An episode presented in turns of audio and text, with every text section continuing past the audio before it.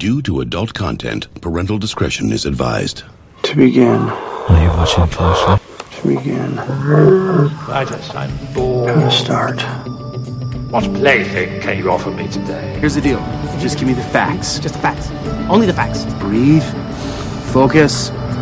Keep it simple. No, no, no, no doubt, no doubt. Okay, Welcome to Cock and Bull Minute, a Tristram Shandy story.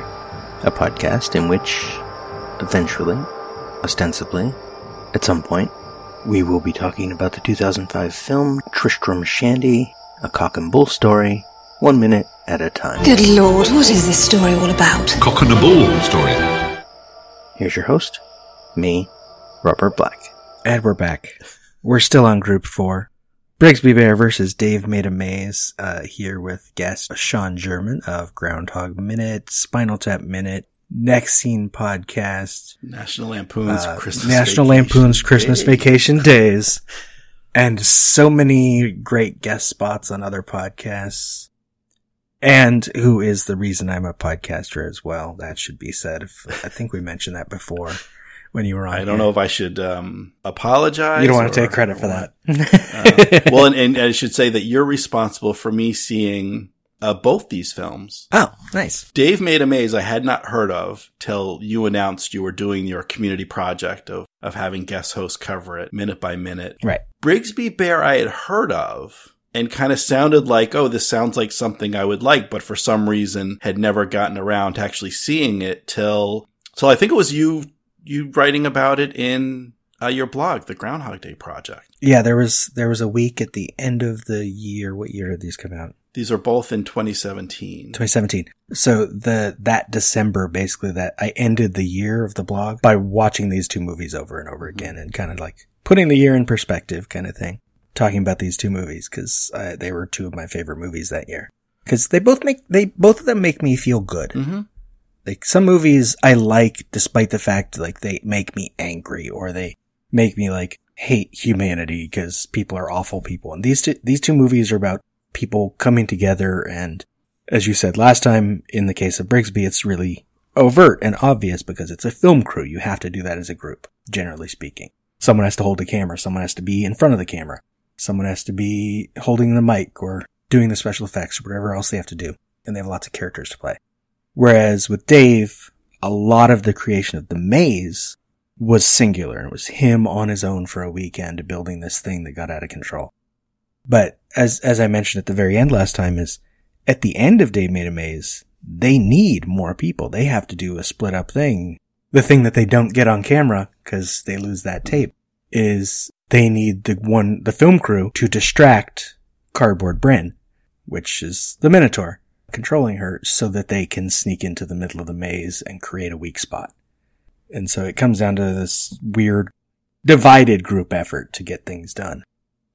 But ultimately, for me, the way I think of the movies is both of them are about how a bunch of people have to get together to accomplish something, which is this really wholesome kind of cheesy thing, but it also works in both of these cases. It doesn't come across as silly.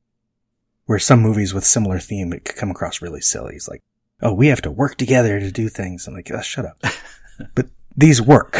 And I think it's because they both start from, they start with characters, but both of the main characters, James and Dave, essentially start as being like in pain. James doesn't realize it. He doesn't know until a few minutes in Mhm. that he's been kidnapped. He's just been growing up in this bunker. And Dave has kind of backed himself into a weird corner where he keeps trying creative projects that fail. But they both start in this bad place and it gets better with the help of other people. And it's, it's a nice message done well. Yeah, and I think part of that is it doesn't feel forced or fake in terms of these are two people that are creating something because they they wanted to. Yeah. And it's just that simple. I mean, Dave comes out and says it like I I created I built this maze because I wanted to build something. I built a maze because I wanted to make something. I think that's almost a direct quote. Yeah. Um, what he literally says. I built something because I wanted to build something. And if I could just finish it, I just know that it would it would be great. And yeah, you know, James, it's it's a form of therapy, as we talked about, of him working through Mhm. his experience and, and trauma through this film, but that's that's not his thought. His thought process is here's this story, and I want to finish it. Yeah, it doesn't have an ending. Um, yeah, and that's that's better than the the trope of the clubhouse is going to get repossessed or we lost our lease and we were going to put on a talent show to raise money to keep the theater or the community center open. And I mean, that's from, yeah, um, you know, Mickey Rooney and Judy Garland up until, you know, breaking. I think they had a breakdance contest to raise money to save, you know, cause the big, you know, the man, the developer wanted to come in and knock down the community center. So we're going to put on a breakdance show. Like, I mean, that trope spans all of entertainment, it seems, whereas this is their, it's more realistic, I think, to say, I, the creator creates for the act of creation. It's not for anyone or anything else other than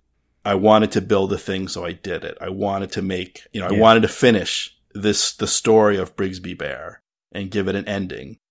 And he did it. And if it happened to, to help out, you know, it brings the community together, brings his family together. It helps him work through his issues, yeah. but that's not, he's not, at least consciously, he's not doing that for those ends. Right. Just a quick tangent. Have you actually watched Breakin' since it came out? How, how do you remember the plot of Breakin'? it's straight. I probably I have watched it since it came out, but it's. I mean, it, it- you know, the last time I saw it, I'm gonna feel like it may be a, it. It may be 20 years old. The last time I saw it, and that may be 20 years ago. Is how, but okay. And, to be fair, to interrupt from editing, he's actually talking about the plot to Breakin' 2 Electric Boogaloo. Party people in the place to be! This is what you've all been waiting to see! Electric Boogaloo, the ultimate show with Kelly, Ozone, and Turbo. Electric Boogaloo is breakdance too. Yes, ooh! Uh, Hi! Electric Boogaloo's action dance, the best you'll get. If you like breakdance when you ain't seen nothing yet. I'll finish you, your friends, and your whole damn neighborhood. This time there is an enemy, so they must unite. Because to say what you believe in, sometimes you must fight. You lost your edge. Try me. Electric Boogaloo's the greatest, nothing can compete. And once you've seen this movie, you'll believe in the beat. I mean, I, I saw that movie in the theater, I think, or maybe it might have been on video right when it came out from like rented from the warehouse back in the 80s, but I do not remember the plot of it, if it even had a plot. You said that, and I'm like, is that what that about? well, be, and because it is such a trope that we're gonna, you know, like, the Little Rascals probably did it half a dozen times. This we're gonna put on a show to save the. Well, and I think wasn't that also the plot of the Ali G movie to save the the community center in East Staines or wherever Ali G's from? oh, wow. Like it's. I'm just saying it's a very. It's a very common. I know it's theme. the, it's the plot of the Brady movie. Well, there must be some way out of this mess. Everybody think.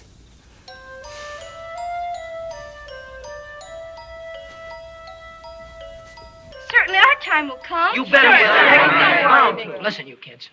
I think our time has come. What do you mean? All right, I'll tell you. We might as well face it. Our folks are up against it and up against it good. Hey, I've got it. We can enter that Search for the Stars contest. First prize is exactly $20,000. Listen, are you kids willing to stick together and pull yourselves out of a hole? You bet. I've got an idea. Our folks think we're babes in arms, huh? Well, we'll show them whether we're babes in arms or not. I'm gonna write a show for us and put it on right here in Seaport. Hey, that's a nifty idea, Marcia. Great idea, Marcia. Good idea, Marcia. Be the most up-to-date thing these hicks around here have ever seen. Opening night, we'll have Max Gordon, Sam Harris, Lee Shubert down to give us the once-over. How about it, kids? We'll get every kid in this town on our side, and we'll start right now. What do you say? Am I invisible? Do I not have a voice?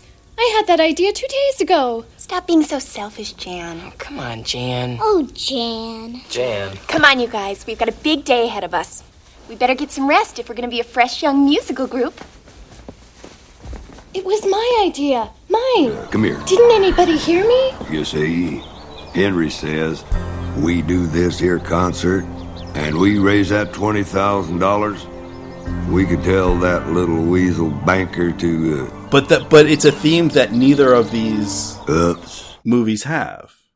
No, uh, they're not trying to save a thing. They're not trying to save the community or something bigger. It's it's the opposite. Yeah. It's the community saving a person. Right. And I think that feels more real or more acceptable, at least to me. It was interesting because I was just thinking about it. The hockey movie they do the fake scene of in Brigsby Bear might have a similar plot. You know, they have to get together this ragtag kids hockey team to, like, I don't know, fix the coach's alcoholism. No, that's Mighty Ducks. Oh, there's there's layers and layers here. It's just, we're just peeling back the onion. So where does the kids hockey movie Inside Brigsby Bear? Where does that rank on your list of all time movies?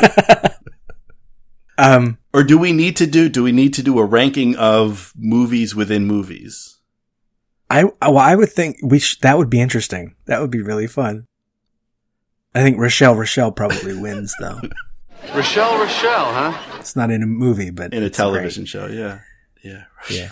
A young girl's strange erotic journey from Milan to Minsk. I, I think the problem I have with the hockey movie is Brigsby Bear seems to be set in the present, Mhm. right? They have YouTube, they have cell phones and everything. That hockey movie is really dated and sexist in one scene. Yeah. It's like the the great hockey player pulls off her helmet. It's a girl, and everyone's shocked. I'm like, what is this? 1985? Well, yeah, because even I don't think Mighty Ducks has that scene, and certainly by Mighty Ducks two, it's yeah, the team is co-ed. Girls can play hockey. It's not Yeah. it's not commented upon. Yeah, Little Giants was like that. I don't think it had a like a scene where they were shocked it was a girl, but it's a big deal that the girl is good at what she does. yeah. But a ranking of fictional fil- films would be interesting. Yeah. so we see there's there's two. Um, just going back to uh, my notes and, and drawing parallels between characters of the two films. Yeah. As you mentioned, Dave has a girlfriend that he's living with, Annie. Yes. Who is initially not down with the maze. No. She's lived with this guy. She knows Dave. She knows the piano lessons and the painting and the all the other Yeah. arts, you know, he that he he he wouldn't want them to be called this, but they're hobbies. They're not Well, and notably, she's the one who bought him the keyboard. Yeah. So she actively supports it. and she's kind of getting to the end of, of her support. Yeah. And then I, I thought there was a bit of a parallel there with Greg, with James's father, who similarly is skeptical of Mm. this movie making effort as Annie is of the maze, but ultimately comes around. Yeah. And, and helps with the, the way Annie ultimately helps with completing slash destroying the maze. Greg not only accepts, but gets on board, and assists and helps with the, with finishing the film. Yeah, he's the one who convinces the police to finally give them all the Yeah. props so that they can do something. And in the end, Annie actually builds part of the chrysalis. So I, I can see, So she helps. um, and I've seen this as as someone who got involved with with a daily podcast that that ran five days a Yeah. week, and, and how much time that can take, and and seeing kind of the reaction of you know my live-in girlfriend slash wife, and that you can you know the the creation, the creative process, and a creation can take can take someone away, can take up a lot of someone's time and resources, and it can. emotional energy. And so it, it can, a partner, a parent, family member can feel threatened. Mm-hmm. And that's maybe natural, not entirely unusual to see that this thing that's taking this person away from me. So we're not spending as much time together. We're not doing as much together. It's, it's a threat. But then you see, well, this is, you know, this is part of who this person is. If, if, Yeah. if Dave, you know, Dave without the maze is not, it's not the full Dave. If Annie wants, you know, she, it's sort of like, I guess a catch 22. The maze takes Dave away from Annie. Annie can't be with Dave with the maze, or so she thinks in the beginning. Yeah. But if she take, but without the maze, what she has isn't, isn't the full Dave. He needs the maze to, to continue on the path to realizing what he will become. So she can't be with him with the maze. She can't be with him without the maze is how it maybe where she starts. And by the end, she's, I think she sees, well, no, this is the maze is part of Dave. I can't split them up Yeah. in holding Dave too close, I will lose him. And I think that's the point that, that Greg gets to as well. That if I try to, cause he's got, yeah, he, he's reunited with his son who was, I don't know if we get exact time, but it must have been, what, 20 years that James has been gone, almost his entire life. He's grown up And so he's got a he's got a literal list. I think at one point he pulls out a piece of paper of things he wants to do with his son. Yeah, things to do. And his son is not necessarily interested in all those things. And it, it's it's a struggle. He's if he yeah, James has to become who he is to become. And if Greg holds him too close, he will lose him. I guess it's that, you know, if you love something, if you love someone, let them, let them free. Yeah. In letting James go and allowing him to do this and go on this journey to make this film, that allows Greg to, they ultimately become closer and allows him to keep him. Yeah. Yeah. In, in a way, it's not even set them free. It's set them free and then run along with them. Yes. In these two movies. Yeah. Run along. It's like, let them do what they're going to do and do it with them or, you know, support Yeah. it. Yeah. Do it with them. Cause like James and Dave, all of us podcasters are clearly damaged individuals who need this therapy and this creative process that we might have to destroy in the end. yeah. Well, and I think, you know, we, we, we release these things onto the world Yeah. and maybe people are listening. We hope people are listening. Sometimes I, I don't know. Sometimes maybe I don't Maybe check. we hope they aren't, depending on how we've said too much. But I mean, we don't destroy it, but No, but it it occurred to me recently using well, you know, this system cast that we're recording on right now Mhm. that if my account went away, my podcast wouldn't exist. Like they wouldn't be out there for people to hear anymore unless they had already downloaded the tracks. Mhm. And I'm like, that's a really simple disconnect for it all to just go away. it's just out in the That's- cloud. And if the cloud evaporates, Oh, yeah. yeah, You have to come to me. I have them all in Dropbox, people. You just gotta find me. yeah. See, I'm, I'm the opposite. I'm a, I'm a hoarder. So I've got everything I've ever recorded, my podcast, guest spots for my podcast. Oh, I've got all of that recorded, but it's like it would go away from everyone else's access. Oh, for everyone else, it would go away. Yeah. Yeah.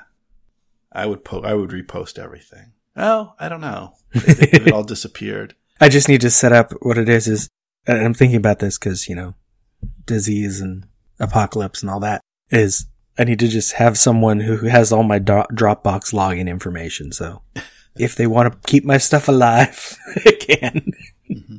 Well, and I wonder. so I will be remembered for all my bad movie opinions Yeah. I think this was a, a Black Mirror episode where they, someone had passed, someone had, uh, like the main character had lost a loved one and they submitted like all their diaries and recordings and everything. And It's software, it mimics him. You give it someone's name, it goes back and reads through all the things they've ever said online, their Facebook updates, their tweets, anything public.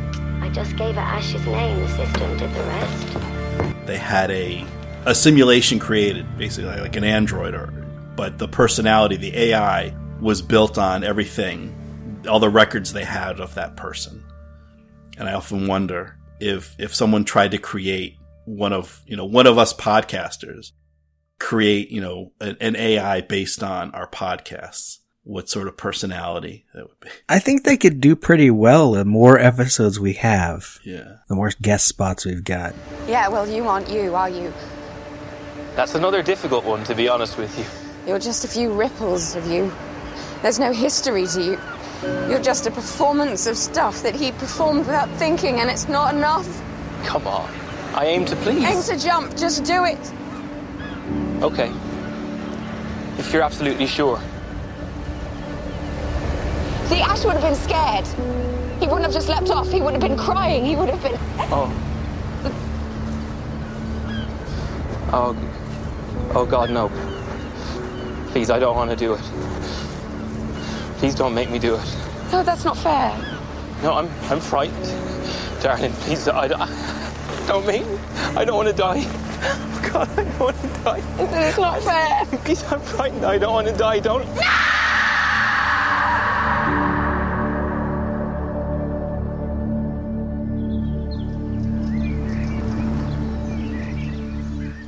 I don't know. Uh, it'd be interesting to see because like when they take like all the action movie scripts and they stick them in a, a like this online app that like creates a generic action movie. Mm-hmm. If you take everything I've said on a podcast and create a generic script, what would it be like?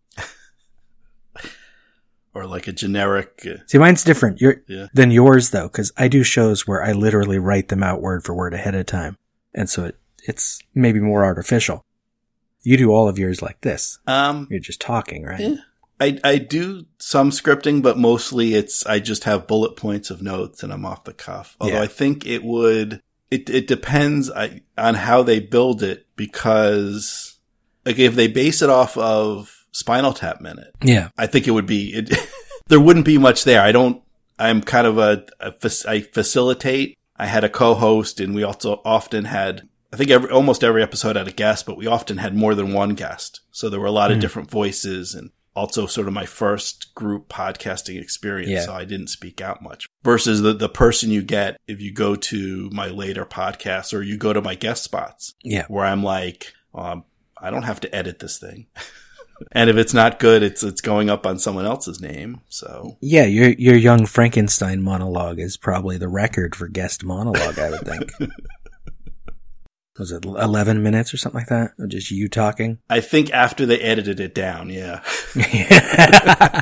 and that's Let's get the uncut version. yeah. You want the German cut? I think I went like 13 and a half or 14 minutes before um, before they cut some of it out. But they allowed me to embarrass myself as much as I was willing to. They just gave me all the rope I was going to take. So yeah, so it's it's yeah, and we don't see. I mean, I guess we see in Dave Made a Maze, we see some of his past attempts at projects and creativeness, Yeah. and they kind of become involved in the maze. There's a part of the maze that's like a keyboard, and there's origami and, and other things that kind of show up, but we don't see we don't see what's what's next for Dave. Yeah. What's his next endeavor? We don't see the next film that James makes or, or Spencer makes. We don't see what comes after. No, we have to assume or even hope that they're Yeah. going to do something else. Yeah.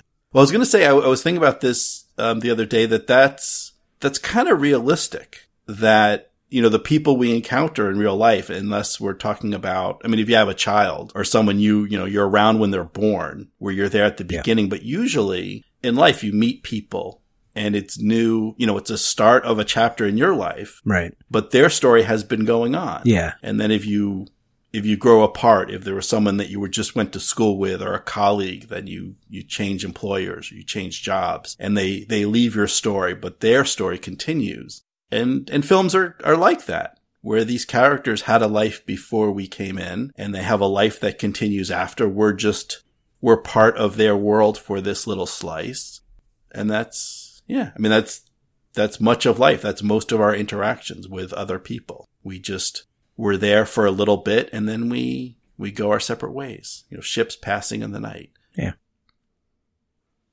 Now, the important question, and maybe coming back to your essential one, is how do we decide if one of these is better than the other?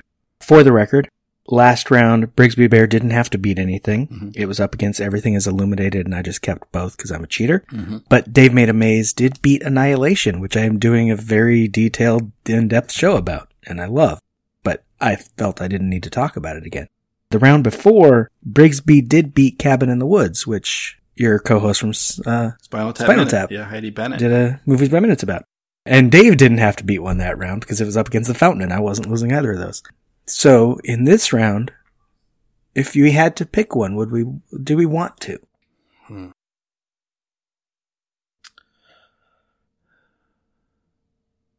I don't know.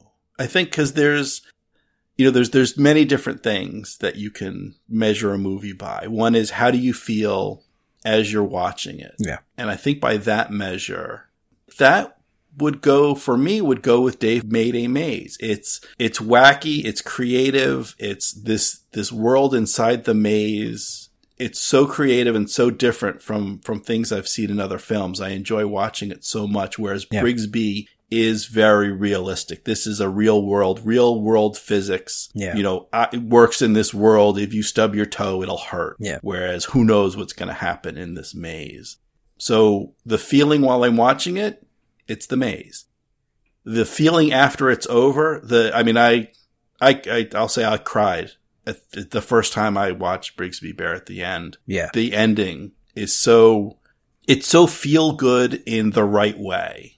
Yeah. It's not, it feels like it's earned. Like these characters work their way towards their happy ending. And by that measure, so h- how do I feel immediately after I'm done? Yeah. Then I'd go with, with Brigsby. I, I think that might come back to what you, your essential question from the beginning is the end of Dave Made a Maze is like this bittersweet moment. So mm-hmm. it's hard to feel good at the end. Feel as good at the end as you would at Brigsby Bear. Yeah. I realized watching the movies again this week, because I hadn't watched either one in a while, is that I get more emotionally involved with Brigsby Bear, but I feel, I don't know if this is a good description, existentially involved with Dave Made a Minute, or Dave Made a Maze, sorry.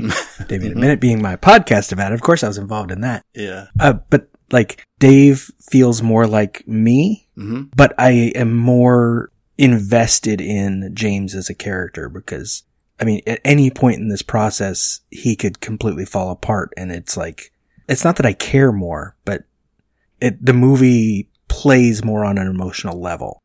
Maybe it's the wackiness of the maze and like turning into puppets and all of the cleverness of the design in Dave that makes it feel different. Mhm. I, like I, when I first started doing the bracket, I'm like, I was having trouble comparing movies to each other because I'm like, it feels like if I pick a movie, I can never watch the other one ever again. I'm like, obviously that's not the case. Mhm. But every time I had to choose, I'm like, I don't want to pick one of these over the other one. Yeah. It's, it's tough. I mean, it- then another measure of a movie is, you know, is it, is it quotable? Are there lines from the movie that make their way into your everyday vernacular? Yeah. And I, uh, by that measure, I think the clearer winner is, is Dave made a maze. I would say Dave, but I'm not sure because I did a podcast about that one. I'm more familiar with lines from it, so I don't know if I can objectively say. I mean, I don't, I can't think of any particular lines that stand out from Brigsby. I know, you know, where my beard at Where's that beard at? is, is now part of, and, and I mean, no one around me knows what I'm talking about. No one says You my just beard on my face the way they're supposed to. Beard's on my face. I said, where's that beard at? I said the beard's on my face. What you say? I said the beard's on my face. But I say it, you know, that's kind of, and then, I mean, high five was a thing before Dave made a maze, but it'll never be the same. Yeah. It now belongs to that movie. Right. It, it, it was changed to that movie. We're cool. Here we are. High five. There's no high five from Brigsby Bear. Yeah. I mean, I think what, I think when we put it all together and bottom line it, I, I'm leaning towards Brigsby because, well, no one dies. There's, you don't have the deaths True. that you have. And I, well, I think it's a more optimistic movie. You don't have to, you don't have to destroy your creation in order to complete it or to complete yourself. Although Oh, go ahead. I would nitpick. You could finish the sentence first, but then I'll nitpick. Well, the next thing I was going to say is I, Greg James's father is initially not supportive, but it's just because it's, it's, it's, you know, he doesn't understand what James needs and he's got some preconceived notions. He's got other things that they can do together other than making this film. I know, I just prefer that over Annie's frustration in just comparing those characters in terms of the, the close, the, you know, the family member who is frustrated with the, the time that the creator is spending on the May slash film. I just, Yeah. Greg seems a little bit more pure than Annie. And not that her frustration is not valid and that people get frustrated and, Oh, no. you know, the way she is, but I just, yeah, and it, it, it's really close. So we have to get into, or I have to get into like these nitpicky little things to swing it one way or the other. My nitpick would be I find it interesting that in the film of Brigsby Bear, the film within the film, Mm-hmm. they do destroy everything. Literally, yeah, that's right. That's how Brigsby wins is by destroying the universe and rebirthing it. I- I- Which is, I mean, there's a whole bunch of metaphors for what's going on in James's like mind and his, his, had the film as therapy for him. But yeah, maybe it, it stands up better because the film that they make still exists. They don't destroy their product. And that's, and So I, that's, I'm with you. yeah, I and I think that's something I need to watch. I think I've only seen Brigsby Bear three times. I had my initial watch, I did a rewatch, and then specifically watched it recently preparing for this. Yeah. And the world of the television show that James then makes the movie of Yeah. has you know, it, it has its own jargon. So there are mm-hmm. characters and spaceships and, and, Yeah. you know, solar systems and, and all have these strange names that I don't know yet. And maybe, you know, maybe when I learn those better, when I'll be able to follow the plot of the Brigsby movie a little bit better. And then maybe, the, you know, those lines become familiar and I start quoting them ev- every day. you know, I, yeah, I think I, I, I need to watch it a little bit more to learn more about what's going on in Brigsby's world. But yeah, you're right. At the end, he ultimately has to sacrifice. Rather than have a universe where evil exists, he has to, uh, or he chooses to destroy the universe to get a new one, a new Big Bang, you know, a new universe of only good. So yeah, that yeah, you uh, you put me in my place. so they both both um in both destruction is part of creation. Now, as for my actual vote, this is my, my, technically the bracket was supposed to be my favorite films Mhm. or my top films. If I was picking for what's better for everyone else, I would say Brigsby Bear. I think it is more audience friendly because it do- doesn't demand you go into the weirdness as much. I'm also tempted to pick it as my favorite if I had to pick one, but I don't want to pick one. I think I'm I I think I'm gonna try to do that with all of these. Is this 36? It's like fuck it. I have my favorite 36. I'm gonna stick with it Mhm. because I don't need to pick my favorite one. I, I mean, I have a usual few that I will cite as my. If someone says like, "What's your top five? I can name five that are probably my top five. Neither of these is in that top 5 Mhm. but top 36 is great. Yeah, I mean that's that's pretty good. Top thirty six. These are good films. Mm-hmm. So I'm I'm good with it, and we'll keep we'll keep both. I'm not bracketing this down any further. This is just going to be discussions about movies. So one more time, Sean, where can they find where can listeners find your shows? Um, yeah. So I did uh, Spinal Tap Minute at spinaltapminute.com covering the film This is Spinal Tap, one minute at a time with a great co-host, Heidi Bennett.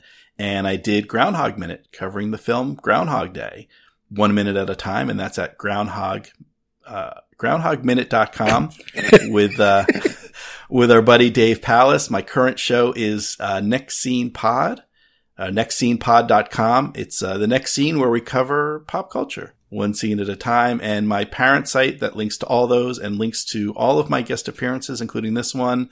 That's at catandshawn.org. At that site, you'll see, you know, the podcast I host, the podcast where I've been a guest, and that also has a list of Flaming Carrot comics of and which issues I have and which issues I need. So if you're interested in, in Flaming Carrot comics and particularly what which comic books I've read and which ones I haven't, there's a list of those on that site as well. So uh, check that out. I don't know why you would, but if you wanted to, it's there. Yeah, why not? uh, and my website's in the outro. So thank you, Sean.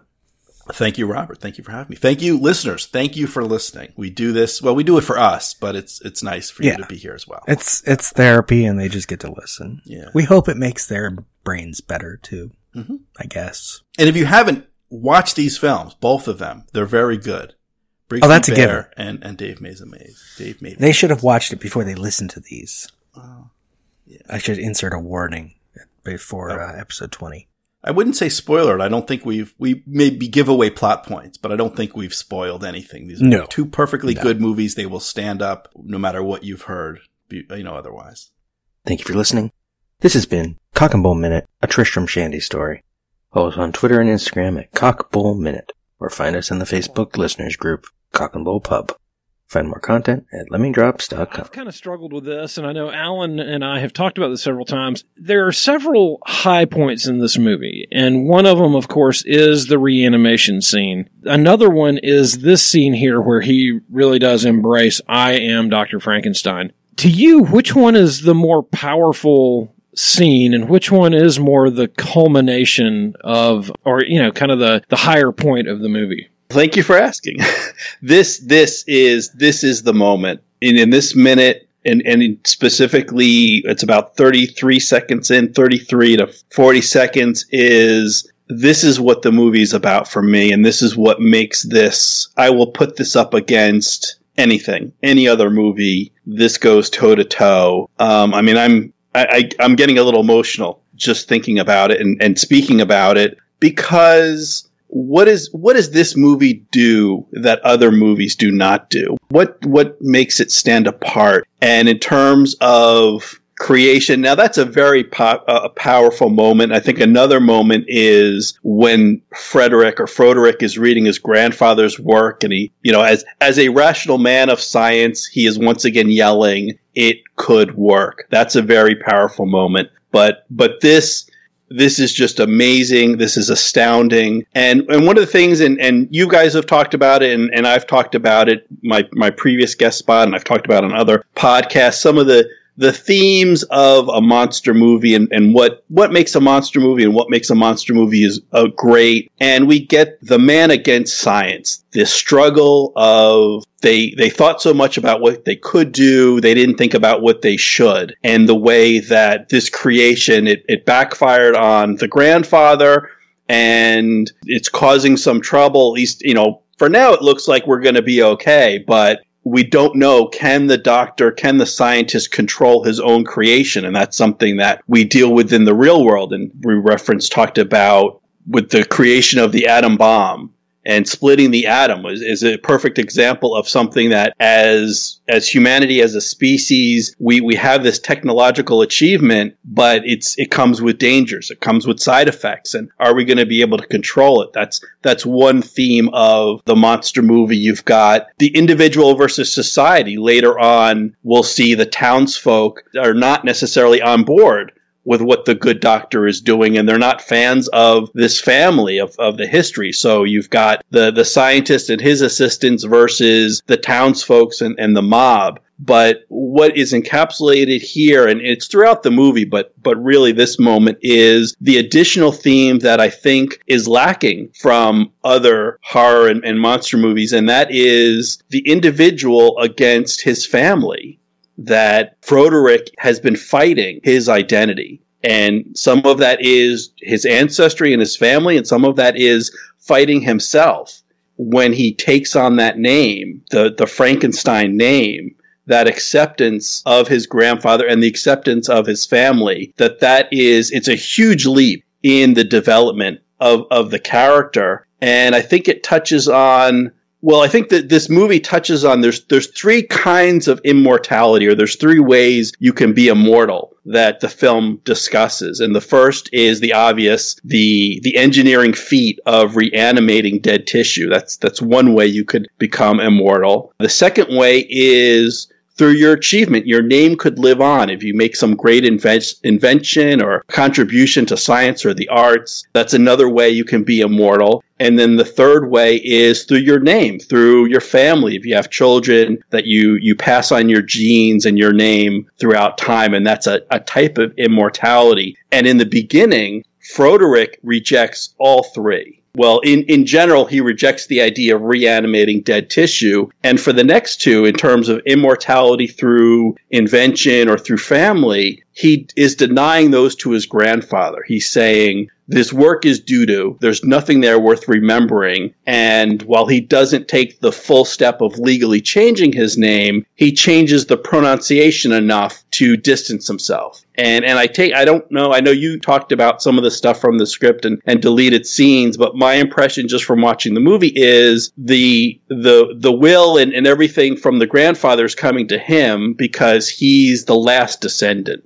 He's the last of his generation. He's the only grandchild. So if he rejects his grandfather's name, then his grandfather is dead. That that name is going to die out. The family line ends, and that type of immortality is denied to Victor. And so we've we've seen him come around. We've seen him well, first, he recognizes there's potential value in his grandfather's work with that scene, the, the it could work line. So that there's that possibility of immortality for his grandfather. Maybe the work lives on. And we see with the creation of the creature, he is able to reanimate life. So we see that form of immortality is possible. And then in this moment, he is granting his grandfather that final type of immortality that you could be remembered through your name, through your family and your descendants, that he is kind of claiming that as yes, I am a Frankenstein. So he's making that connection to himself, who he is, to his family and his grandfather, and just granting that type of immortality to be part of the family. And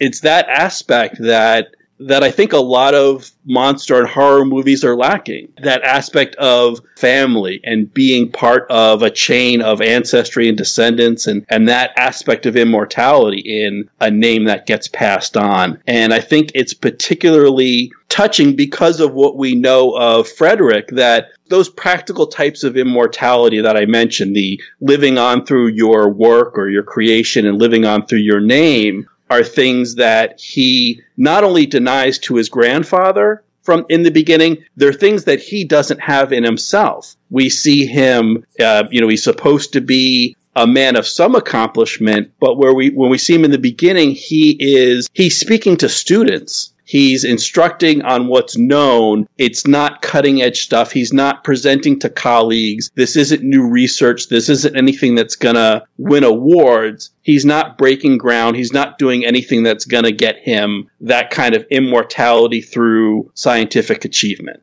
And then the, the other thing, immortality through passing your genes on in your family name. Well, we, we've seen the relationship between Elizabeth and, and Frederick and the iciness, the frigidity there. And I'm not necessarily optimistic that that's going to warm up after marriage, that their married life is going to be any physically closer than their engagement has been. I mean, we, we haven't seen a lot of it, but we definitely saw enough to get an idea that they're not an affectionate couple, or maybe one side of the couple wants to be more affectionate, the other side not so much. So you know, he doesn't have children. He doesn't have a family of his own. He doesn't have great achievement that's going to grant him immortality. Whereas now, now the puzzle's complete. He's got this creation, he's reanimated life, and he's accepted his place, he's accepted his name in the place of this family. I know you guys didn't necessarily bring me around for a lecture, but you got one anyway but this is just this this is why I love this movie. This is why I wanted to be a guest on the show, why I love talking about this movie, why I, I want people to see this movie for this minute specifically, just those few seconds that again, I will put this up against any scene in any movie, anytime, any place in terms of power and emotion and the message of what the filmmakers are trying to say. It is just it's it's glorious and it's it's awe-inspiring. I'm awed that that much emotion and that much could be said in just the few seconds of the acceptance of the name. That simple line, "My name is Frankenstein." It just it's four words, but it says so much and conveys so much about the man and the monster and the science and, and everything just condensed condensed into that moment. And uh yeah. And I love it. All right, everybody. I know class is dismissed, so you need to make sure you study up on Mary Shelley on the biology of the brain and be back ready for the quiz. Don't forget to turn in your homework by the end of the week. Oh, sorry. Wait, sorry.